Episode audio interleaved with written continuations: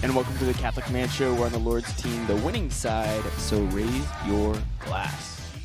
Adam Minihan here, sitting with David Niles and Juan Posada in the Phoenix airport. In the airport. First time to do a Catholic Man Show in the airport. As you know, we appreciate firsts. I was trying to convince Dave to do the show on the airplane. On the airplane. That would have been a little crazy. It depends on who we were sitting by. You know, it'd be awesome if we were sitting next to an atheist and he had to listen to the whole thing. Around us, you know? Maybe someday it could take place. God willing. Catholic Man Show at 35,000 feet in the air. So we are at some restaurant bar here in the Phoenix airport waiting for our flight. We're actually kind of cutting it close. Yes, to try to record this. So we have enough time to crank out 48 minutes of content and then quickly jump on the plane. Right.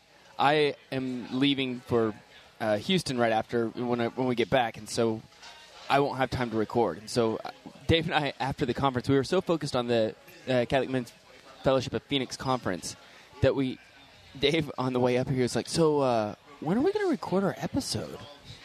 And I had not even thought about what episode? Yeah, it had not even crossed my mind, and so we were like, "Well, we're gonna have to squeeze this in," but it's gonna work out. I think it's gonna be okay. The Phoenix Men's Conference was awesome. Yeah, it was so much fun. We had a great time emceeing. Our fourth time to emcee. We got the jackets. We did get green jackets and gold bracelets. It was awesome. Tell them about the promo. Yeah, so they asked us to make some short videos that they could play before the conference began to get people to sit down. And in one of those videos, we just made a joke about, it's our fourth year.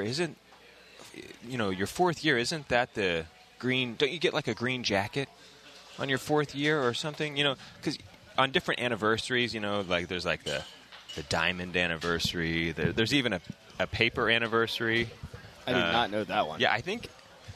There's all kinds of ones that you don't know. Okay. And so we were just making a joke about getting green jackets or maybe a gold bracelet.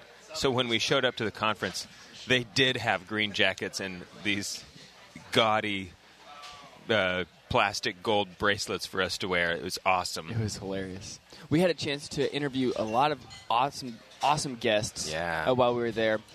Bishop Olmsted. Yeah. Which is so awesome. The all these full interviews are going to be available to our patrons. Uh-huh. So if you want to become a patron and support the Catholic Man Show, you can go to Patreon.com/CatholicManShow. Yeah, but we got over an hour of content from just people, and there are just so many incredible priests just in Phoenix. They're in the so Phoenix blessed. Diocese. Absolutely. Yeah. So we had Father John Hollowell as well, who was a guest at the conference. We got a chance to talk to him. Father Paul Sullivan, Father John Parks. Which Father John Parks, is he not hilarious? He is probably the funniest guy I've ever met.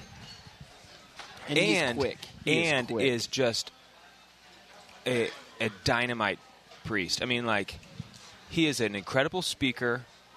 He is the director of evangelization for the Diocese of Phoenix. Mm-hmm. Incredibly smart. You can just tell, like, under this just joyful, hilarious personality is a deep intellect as well, because some of the things that he says and the jokes are just so profound. I was telling you that almost everything he says is insightful. Mm-hmm. Everything I hear him say, I say to myself, wow, I never thought about it that way. Yeah. You know, which is hard to do, to just have so much insight, but it's like, man, that guy's awesome. Yeah. Father John Parks. John? Yes. Is it John? Father John Parks, yep. Yeah. We're going to try to get him out into Tulsa at some point. I hope so. Because he is a blessing. And he's such a great speaker. He gave the homily at the Mass at Phoenix, and I tried to count how many times he said or stumbled. Zero. He get 0 times in his homily. Yeah. It was really good. I cannot do that. I cannot either. I cannot even come close to doing that. So, the the conference is phenomenal. The interviews we have are all going to be available to our patrons. Yep. We'll put a little bit of clips out there for everybody so that way you can get a little taste of what the interview was. Mm-hmm, mm-hmm. And now we're headed back home. Yeah, and so that brings us to here. We're sitting here. I don't even remember the name of this place. We're sitting here in Terminal D of the Phoenix Airport. Yes. Waiting to hop on our Southwest flight. And we're drinking some Santan Moon Juice IPA. And let me tell you, we just saw that it was, if the word juice and IPA appear together in a beer, I'll typically order it. Right. And I think, Adam, you had the same instinct. Yep. Just because juicy IPAs are awesome. I love them. Some people don't like them. I know. And I don't understand that. Some people don't like the bitter. But these, to me, it's like this isn't... They're still bitter, but they're not... I guess the bitter is there, but to me, it's just not what I notice because the juicy flavor is what catches... That's what I pay attention to, you know what I mean? Right. But it is awesome. It is really good. So, also, I think it probably has to do with it. We've been on Exodus 90. We haven't been drinking any beer, so beer is going to taste a little bit better. Yeah. It is Sunday. Yes. So we do get to relax disciplines today, but also we make an exception for the Catholic Man Show. The work. Guys, we have to work. It's the work. It's work to do the show. Yeah. So who is your favorite speaker? Well, I'd have to say Bishop Olmsted, but that's kind of like, all right, aside obviously. It's obviously like, who's Bishop your favorite Olmsted. Saint? Mary. Right. Okay. Aside from Mary. It's, you know, like if you could go back in time and spend time with one person, who would it be besides Jesus? Okay? Like what's your favorite book besides the Bible? Yeah, right, exactly. Even though like that's like really the Bible's your favorite book. I mean, I would love to be able to say that personally, but like I kind of feel obligated to like, oh, that's my favorite book because I'm a Christian. But it's just honestly like, if I think about what book did I read that I enjoyed the most, it's not the Bible. It should be. Yes. But you sinner. It's more important. I value the Bible more than other books, but it wasn't like the most captivating story I've ever read. You know what I mean? Yes. So aside from Bishop Olmsted, Father Parks gave a talk on the Mass Explained, and it was just awesome. Yeah. I didn't get to hear all of the talks, though, so I didn't get to hear Father Hollowell's talk that he gave. He gave a kind of a 20-minute talk, and I just didn't get to hear it because we were recording with Father Paul. Yeah. So one of the things that stood out to me about the conference is that they had an opportunity for Q&A throughout the day. All the audience had a chance to submit questions that they would have, and we had a panel of two priests and two laity, and Jonathan Reyes, is that how you say his last name? I think so. Nailed it out of the. He was on the panel, and the answers he gave were phenomenal. I mean, they were like he hit it out of the park. Yeah, I agree. They were really. He really impressed me, but also just the quality of questions that were asked by the people by the people attending the conference. I really realized, man, there were some major themes. Mm-hmm. The by far the most popular question, like genre of question, was about oversight in the church, scandal, and just the worthlessness of the USCCB. I mean, those are the questions. Right. The number one question. Not what we're saying. That's just what the question is. Right. I mean, I'm not a huge fan of the USCCB. I mean, I'd be totally fine if they just went away. Right. Just stop what you're doing, go home, and do something different. And take care of your diocese. Right. But and there's only so many. But that kind of question, there's only so many that you can really in a Q&A session. It's like, yep, okay. Because they're kind of they end up all being the same answer, right? But some of the other questions were about being able, like, what kind of blessings should I be doing for my children at the end of the night, or how do I form brotherhood? How do I get men together? How do I revitalize men in the parish and have them take their faith seriously? Right. And so that's what I thought. That's what struck me is that the men there are striving to evangelize, and they're wanting to know what are the most effective ways to make this happen? How can I reach these guys? Because they're yearning for something, and I'm just not. Maybe I'm not being able to reach out to them effectively. I think my favorite question was, how do I get guys in my parish more motivated and enthusiastic to take their faith seriously? And I like that question because it's clearly coming from a person who understands what it means. Yeah, in the church, what it means to have Christ as the center of your life. You know, right? Whoever asked that question understands the motivation, understands the importance, and how do I share that with somebody else? That is a very difficult thing, because, you know, with evangelization, you're asking someone to walk a difficult road with you, and they have to believe you that it's going to be worth the trial. Right.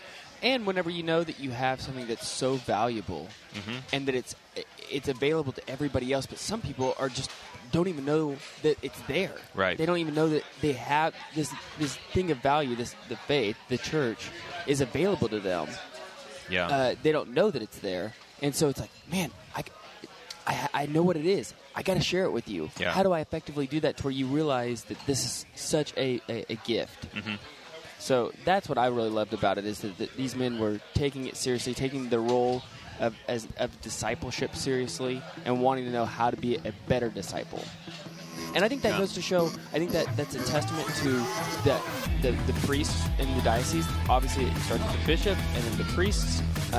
They are forming these men to do exactly what they're supposed to do, which is go out and make disciples of men. That's right. So, well, we got to take a break. We'll be right back. This is the Catholic Man Show. We're on the Lord's team, the winning side. So raise your glass.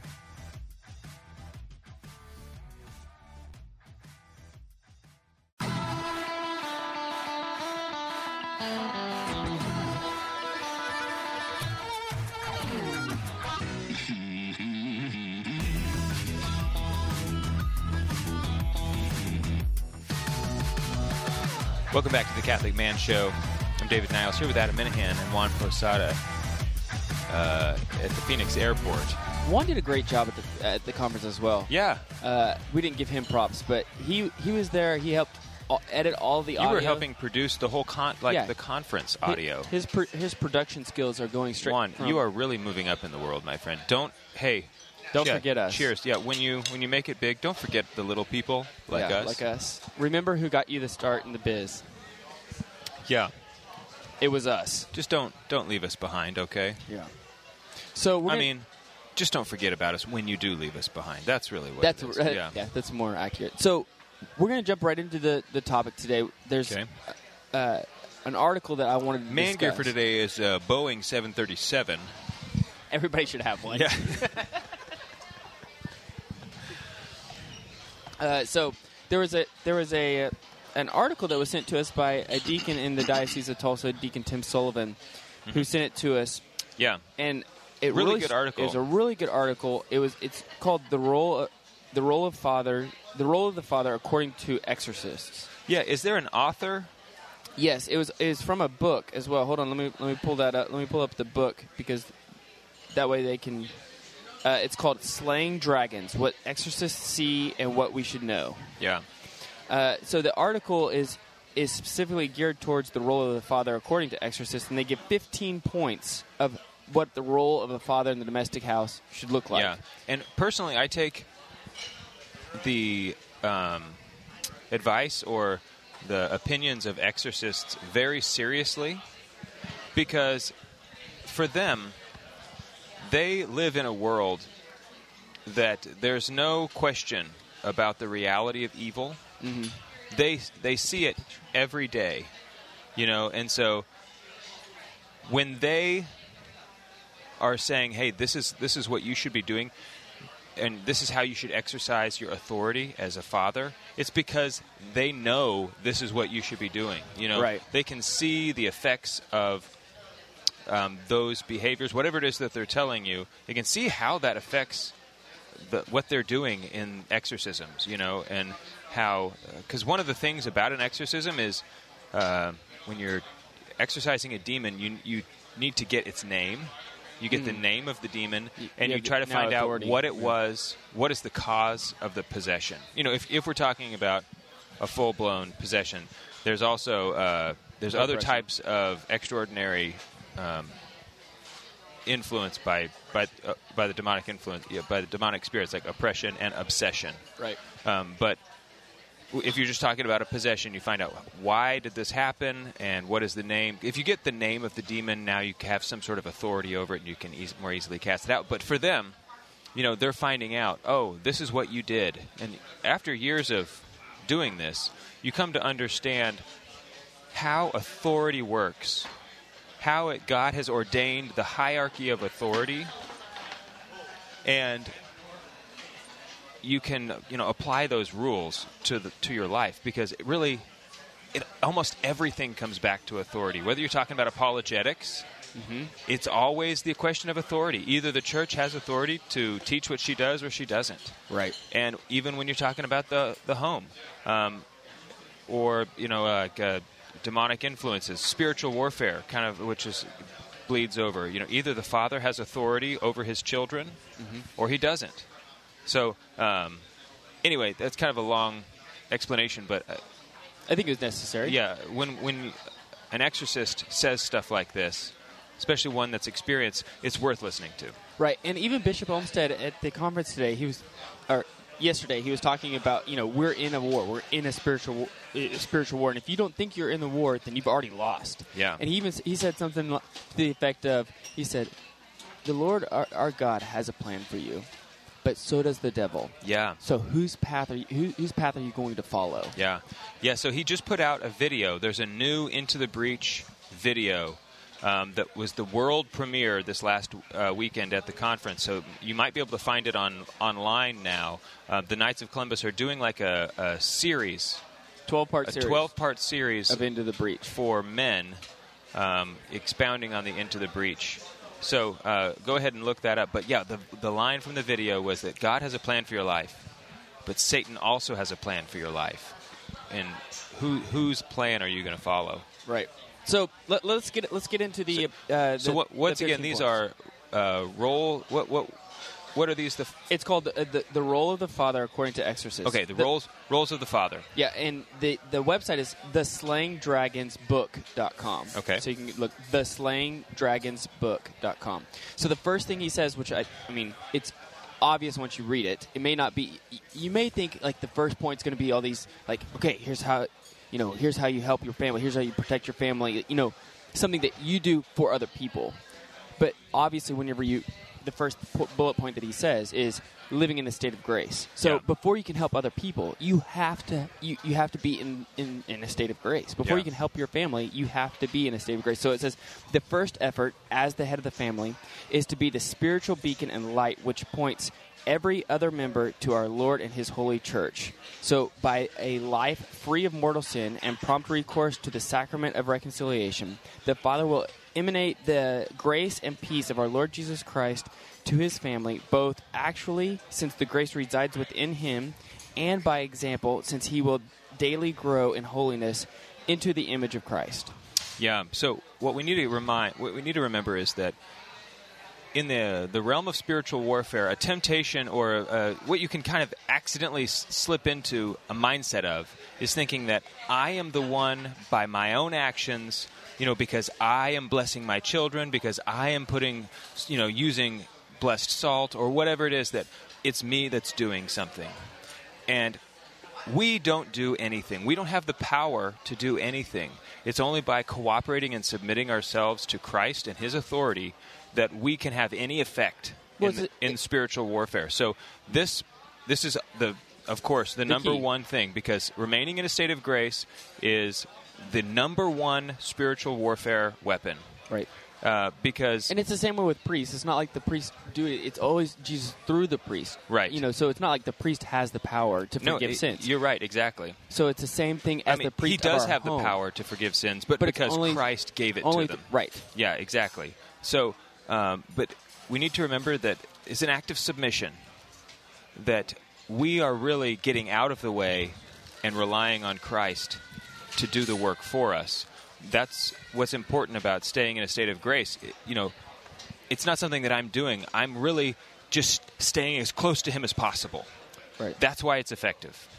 And I think also, we've said this before on the show, but it's worth saying again, having your kids see you go into confession is something that has... I mean, one of our intros is Father Jonathan Meyer saying, if you want to be a good father, take your kids to confession with you. Mm-hmm. You know, having your kids see that they know that you've done something wrong and you're going to ask for forgiveness. You're man enough to say, I've done something wrong and I'm seeking Christ's mercy. Mm-hmm. It's the example that you have to set. Yeah, I mean, and the same thing goes for other things. Like, they should see you pray. Right. They should see... You should be demonstrating the scope of your spiritual life to them. Well, and some of these will go into that. Okay, so let's go into number two. I don't want to jump the gun. Yeah. Number two is shutting the gates against demons who may enter by means of the Father is number two. Yeah. The father of the family is the shepherd and the gatekeeper of his little flock. He, in his own person, plays a big role in the protecting the family from diabolical influences. As the primary authority in the family, if he opens the door to demonic influences, that demon has permission to harass the rest of the family as well. Yeah. So it goes back to what you were saying at the very beginning. It has to do with authority. He's the gatekeeper. If you give up your authority, now the demons now it's a playground for them. Yeah. And guess what his playground is? Your family. Yeah. Your wife and your kids. Right. A book I would recommend, it's an easy short read, is called Struck by Lightning. It's about a lady in Colombia, I think. Is that right, Juan? Yeah, Colombia, who got struck by lightning. And anyway, the book, she has documented miracles that happened to her about how her leg was, like, fried and it grew back and stuff. But in there she talks about she has a near-death experience, and the Lord showed her her father. And how when her father and her mother got married, you know, God gave her father, like, a staff. It's symbolic, you know, in this vision she has. And how... Her dad was a loving dad, but was also, he would sleep around, you know, as just kind of like, he was machismo kind of guy. And God showed her how he gave his staff of authority to Satan, and how that allowed Satan and demons to influence them as children. And it's a short read, and it's very powerful. Struck by lightning. Yeah. Obviously, opening the door, it says these doors can be opened through, among other things, mortal sins committed by the Father. Mm-hmm. So that's, again, it goes back to number one, you have to remain in the state of grace. And if you fall from the state of grace, get your butt to confession immediately. Right. Yeah, because the sins of the father affect the children. I mean, it's just like original sin. Right. I mean, sin has... It's community, and there's no community more integral than the family. So if you as the father struggle with certain sins, then those sins might those temptations can more easily pass to your children. Now, I'm not saying that to blame. It's like, oh, a lot of men struggle with pornography, with an addiction to pornography. Now, that doesn't mean that it's your fault that kid, you know, like. Your kids are going to get an addiction to pornography, and it's your fault. That's not what I'm saying. But if you let that struggle win, I mean, if that's your problem, and you're not seeking Christ's mercy, and you fall to that, then you must immediately seek the sacrament of forgiveness. Right. And then now you're doing your role as the father. Anyway, we'll pick this back up on the other side of the break. Yeah. On the Lord's team, the winning side. So raise your glass.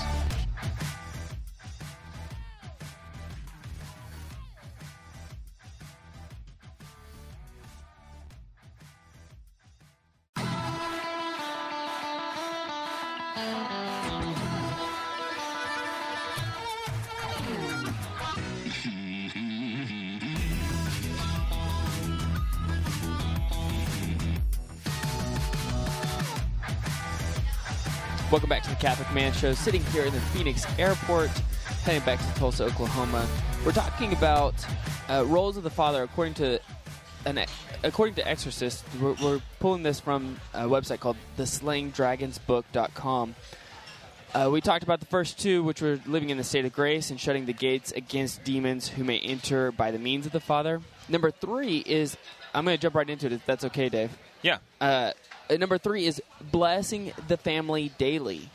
Yes. And that's actually a super easy thing to do. It is. I mean, at the end of the night, before, when you're saying your prayers with your kids, it's a very easy make the sign of the cross over their forehead and say, may the Lord bless you. Or, you know, I always say, may God bless you and may you always stay in the protection of our Heavenly Mother. Amen. That's what I say. Yeah, there's not like anything, you know, you can just pray a blessing over your children. I do this a lot, especially when my children are young, when they're infants. You know, you'll have those moments where you're just holding them as a baby, and it is just, you know, just there's just something lovely about holding your own child in your arms, and maybe they're sleeping, and I'll just put my hand on their head and I'll say a prayer for them. You know, something like, Lord, please give this son of mine or this daughter of mine a heart after yourself. Give them patience, give them virtue, help them pursue you first. You know, it just... whatever it is that you feel moved to say, but there's not like a formula you have to follow. I just say, God bless you in the name of the Father, Son, and the Holy Spirit, and I trace the sign of the cross on their forehead. But if you have kids who are a little older, you might feel a little awkward doing this. Like if you have a 13-year-old son, and you've never done this before, you might be hesitant because it's like, oh, he might think that's, you know, is this going to be awkward? Just do it. Right. Just say, hey, you know what? I just realized I learned something. I can give you a blessing. And you should be doing that. I bless my kids every night, every morning if they're awake before I leave. And the same for my wife. I bless her every night and every morning. Basically, if I leave the house, I give them one. Right. And it says that, you know, the blessing of the Father brings real protection and peace to his flock. Yeah. You know, so, I mean, obviously, keeping in order and keeping peace within the family is what's going to help you grow in faith and in the love of Christ. Right, right. And so by administering that, you're going to help do that. And this is really something that is your job as the dad. You have been given this authority, spiritual and natural authority over your children. Why do you think you have it? Right. It's so you can use it. Right. If you're not blessing your children, you have this gift that you're just not even using. Right. You know, because this is the fullest expression of the spiritual authority over your wife and children is when you give them a blessing. So it's something that we should be wielding. It's a power we should wield. It's been given to us by God. And it's, you know, like at our judgment, if it's something we're not doing, we might be held to account for not failing to bless. I know that there have been priests who have had near-death experiences who have been...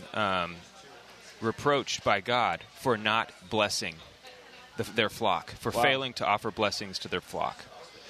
So, as a dad, your flock is your children and your wife. We've got to be doing it. Yep. Number 4, ensuring the home is blessed. That's a good one. That's one I have not done this year yet for 2020. I was supposed to on Epiphany, and the week of Epiphany, I have not got my house blessed this year. Have you? I have not. I had it blessed when I moved in. Right. And I typically have it blessed every year. Yeah, that's a good thing to do. You don't have to do it, but it certainly is good. I think especially if you have teenage children, it becomes more and more important to use. But you don't have to have a priest do it. You can ask God to bless. You have authority over your wife, kids, and your possessions. Now, you can't bless your house in the same way a priest can bless your house, but you can ask God to bless it. And you can also use things like... blessed salts, you know, and that will have that's good. That's a good thing to do too. You can do the chalk on the Feast of Epiphany. That you can do that yourself. It's still better. Ideally, you have a priest come do it. Right. But, I mean, the sacramentals of the Church are there for our spiritual and material good, and are instituted by the Church, which with the authority given by Christ. I mean, the reason why it's there, like you said just a minute ago, Christ gave it to us. Use it. Right. Like, you know, it's there for our benefit, so you should use it. Okay, so number 5, utilizing and teaching about all the sacramentals, especially to your kids. I mean, I think that's important. It's so awesome to see little kids with scapulars on. I think that's so cool. Yeah. You know, most of the time the scapulars are way too big for them. Scapular almost goes down to their belly button. You know, it's like, but it's just so cute to see. And you know, why do you think they do that? Because they see their parents do it. Right. Absolutely. Okay, I'm going to keep moving because we have a lot to go over. Good? Unless you have anything else you want to say about that? No. Okay. Oh, I do actually. If you say like, oh, I don't know much about sacramentals, go to CatholicSacramentals.com. .org, thank you. CatholicSacramentals.org. And a buddy of ours runs this website. He has on there all about sacramentals, what they are, how to use them. And so that you can get some great educational resources about sacramentals, because the topic of sacramentals is fairly broad. Mm-hmm. The sign of the cross is a sacramental. Mm-hmm. But typically when you say sacramentals, we're talking about blessed items. And how to treat them, how to dispose of them. Right. So, CatholicSacramentals.org. Okay. Number 6, it says ensuring the quick acquisition of all the sacraments. So, meaning, don't wait a long time, an excessively long time to get your kids baptized. Yeah. Don't let your kids go, to 10, 11, 12 years old before they get, have their first confession and, first communion. Yeah. And first communion. Make sure that your kids are going and living a sacramental life. Right, yeah. And I think the thing that happens the most with is baptism. People will often wait months and months to get their kids baptized. There's no instruction by the church on when to baptize them. You're just supposed to have them baptized soon, right? But it's like if you're waiting 6 months, unless there's a reason that you're doing that, and I can't think of a real... Personally, this is just my own opinion, I can't think of a good reason to wait 6 months to baptize your kid. You might say, oh, well, so-and-so will be in town. Like, if you're waiting 6 months for your family, look, they're just not going to be there. Right. That's what I would do. If it was me, and it's like, oh, we have one of my cousins or sister, even a brother or sister, they're coming in, they live in a far away, they'll be here in 6 months, let's wait. No, I'm not going to wait. My kid's going to be baptized. And it's more important for them to be baptized than for anybody to be present at their baptism. Right. Okay, number 7 is using the binding prayer personally and over the family as needed or discerned. Binding prayers are something that we should have a full topic. I mean, that's a full topic. Yeah, I agree. We should have a whole whole show on binding prayers. Father Sean Donovan would be perfect as a guest for that. Yeah, and I think it's something that's, of all the spiritual warfare stuff, binding prayers are probably the most misunderstood. I think a lot of people just don't know anything about them. Mm-hmm. But I think that's an area that you have to understand what it is that you're doing and who it is that's doing it. Because when you say a binding prayer, you don't bind anything. You only ask Jesus to bind something. In fact... let me read this real quick. I think it's good. It says...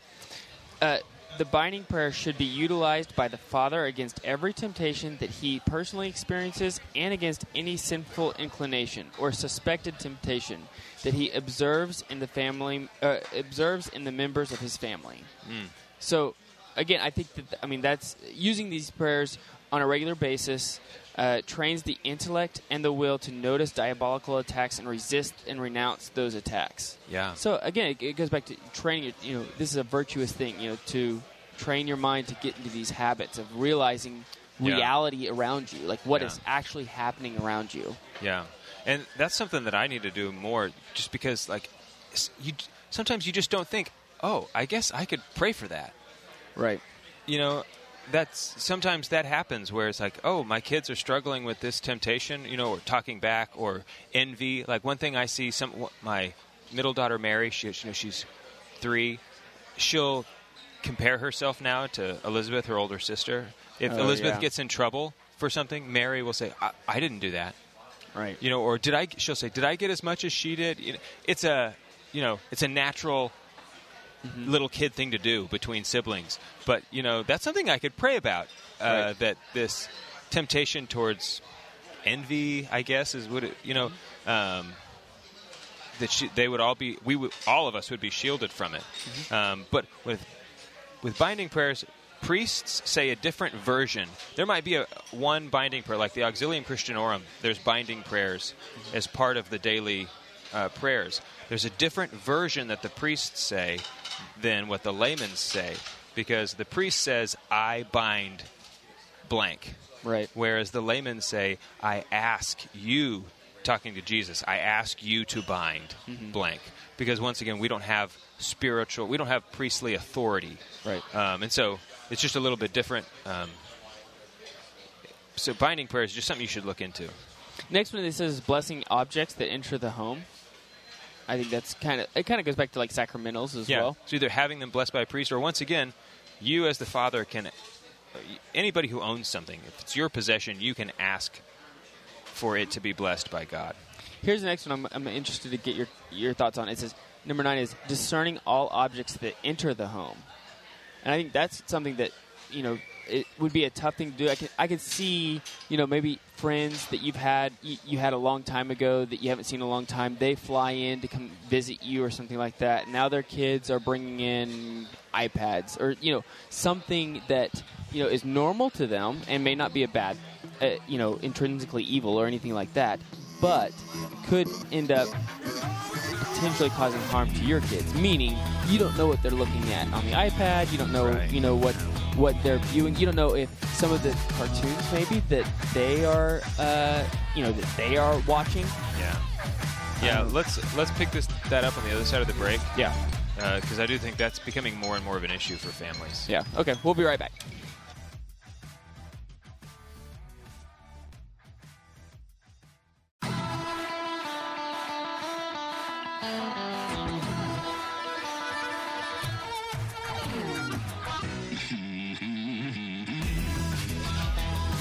Welcome back to the Catholic Man Show. David Niles here with Adam Minihan and Juan Posada. Phoenix Airport, Terminal D. Our plane is now beginning to board, so hopefully we can get this we'll be fine. Knocked out. Yeah, we'll I know I'm boarding Group C, so am I. Juan's the only one that's in A, so Juan may be in trouble. Yeah.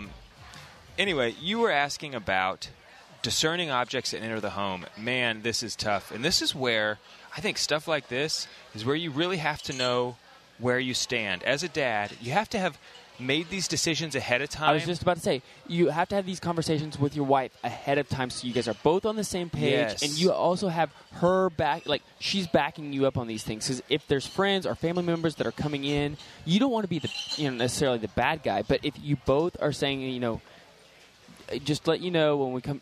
Here's a perfect example. There's a family member of ours who is not married, but they are cohabitating together. They came to stay at our house. Mm-hmm. And I said, we'd love to have you. We want you to come over. Yeah. Just to let you know, ahead of, you know, this is ahead of time before they even came. When you guys get here, you guys will be sleeping in separate rooms. Right. That way that it is set, they understand the expectations, they understand where I stand, and I want them to be there. I want you to come. We're making dinner. We're having all this fun stuff together. Right. Yeah. But just to let you know, this is what's going to happen. And with stuff like that, they should expect to play. You know, someone as a guest, if a guest is coming to your house, they should expect to follow by understand your rules for your house. Right. Okay.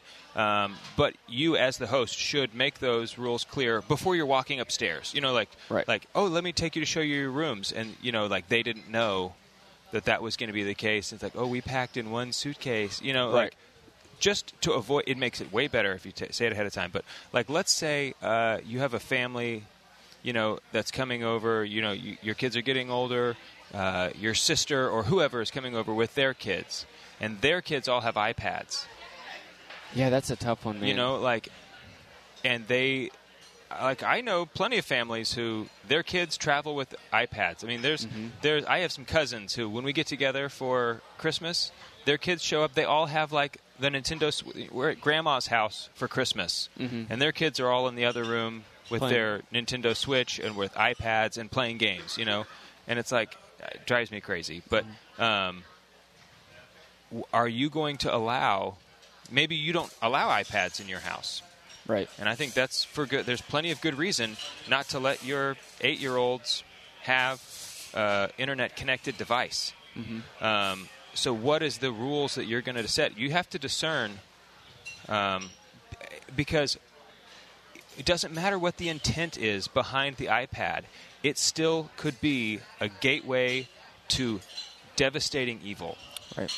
I mean, that is the reason why the first exposure to pornography is getting younger and younger and younger because children have access to it. Given these devices at, you know, 5 years old. Right. You know, it's only a matter of time before something happens with it, you know. Yeah. And they're going to know how to use those devices better than you will. It's so funny. 10 years ago, I would have never thought that we'd be saying things like this. I feel like we're kind of the old crotchety man. I am getting crotchety when it comes to technology and my children. But the thing is, you have to decide that ahead of time, because if they just show up and they have iPads and you haven't said, like, this is what would happen to me. If I haven't made a decision about it, I would kind of like panic in the moment and be like, and not know what to do, and then end up just, being nice.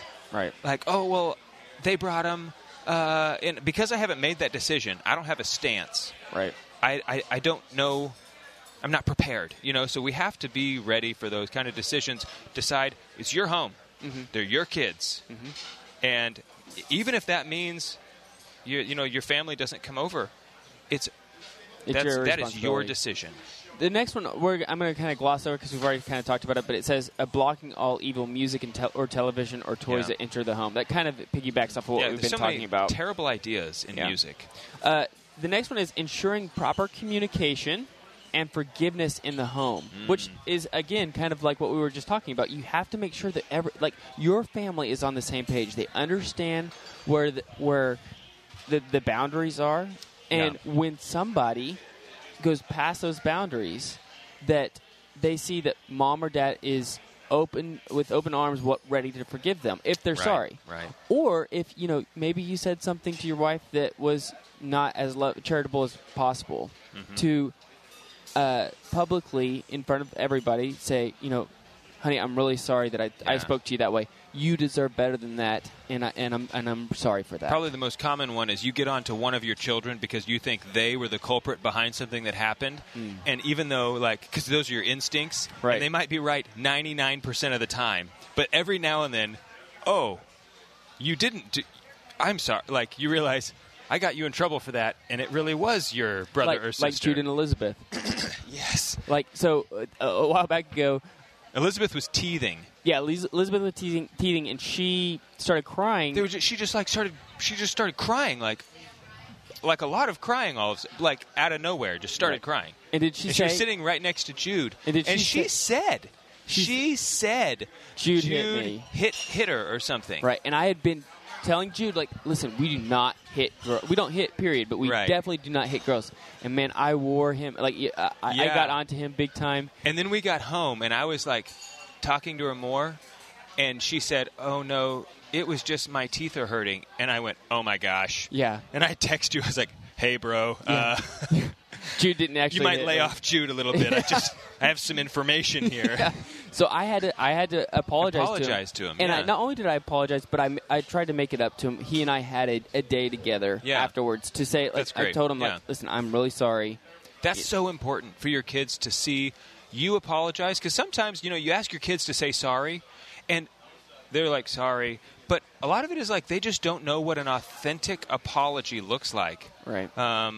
Or how to even accept an apology. Yeah, exactly. So it goes both ways. Yeah. Let's go to the next one. Ensuring in the home the knowledge of and obedience to all teachings of the church. And this goes back to what we talked about with Father Gregory Pine a long time ago, the virtue of knowledge and studiosity. Is that right? Studiositas. Studiositas. I think that's what it was in Latin. But it's the responsibility of the father to make sure, if you're the leader of the family, if you're the one who's in charge of getting your kids to heaven, leading your kids to heaven, you need to, in order to do that, you need to know what the church teaches. Yeah. And it's your responsibility. And the idea of, I wasn't aware the church taught that.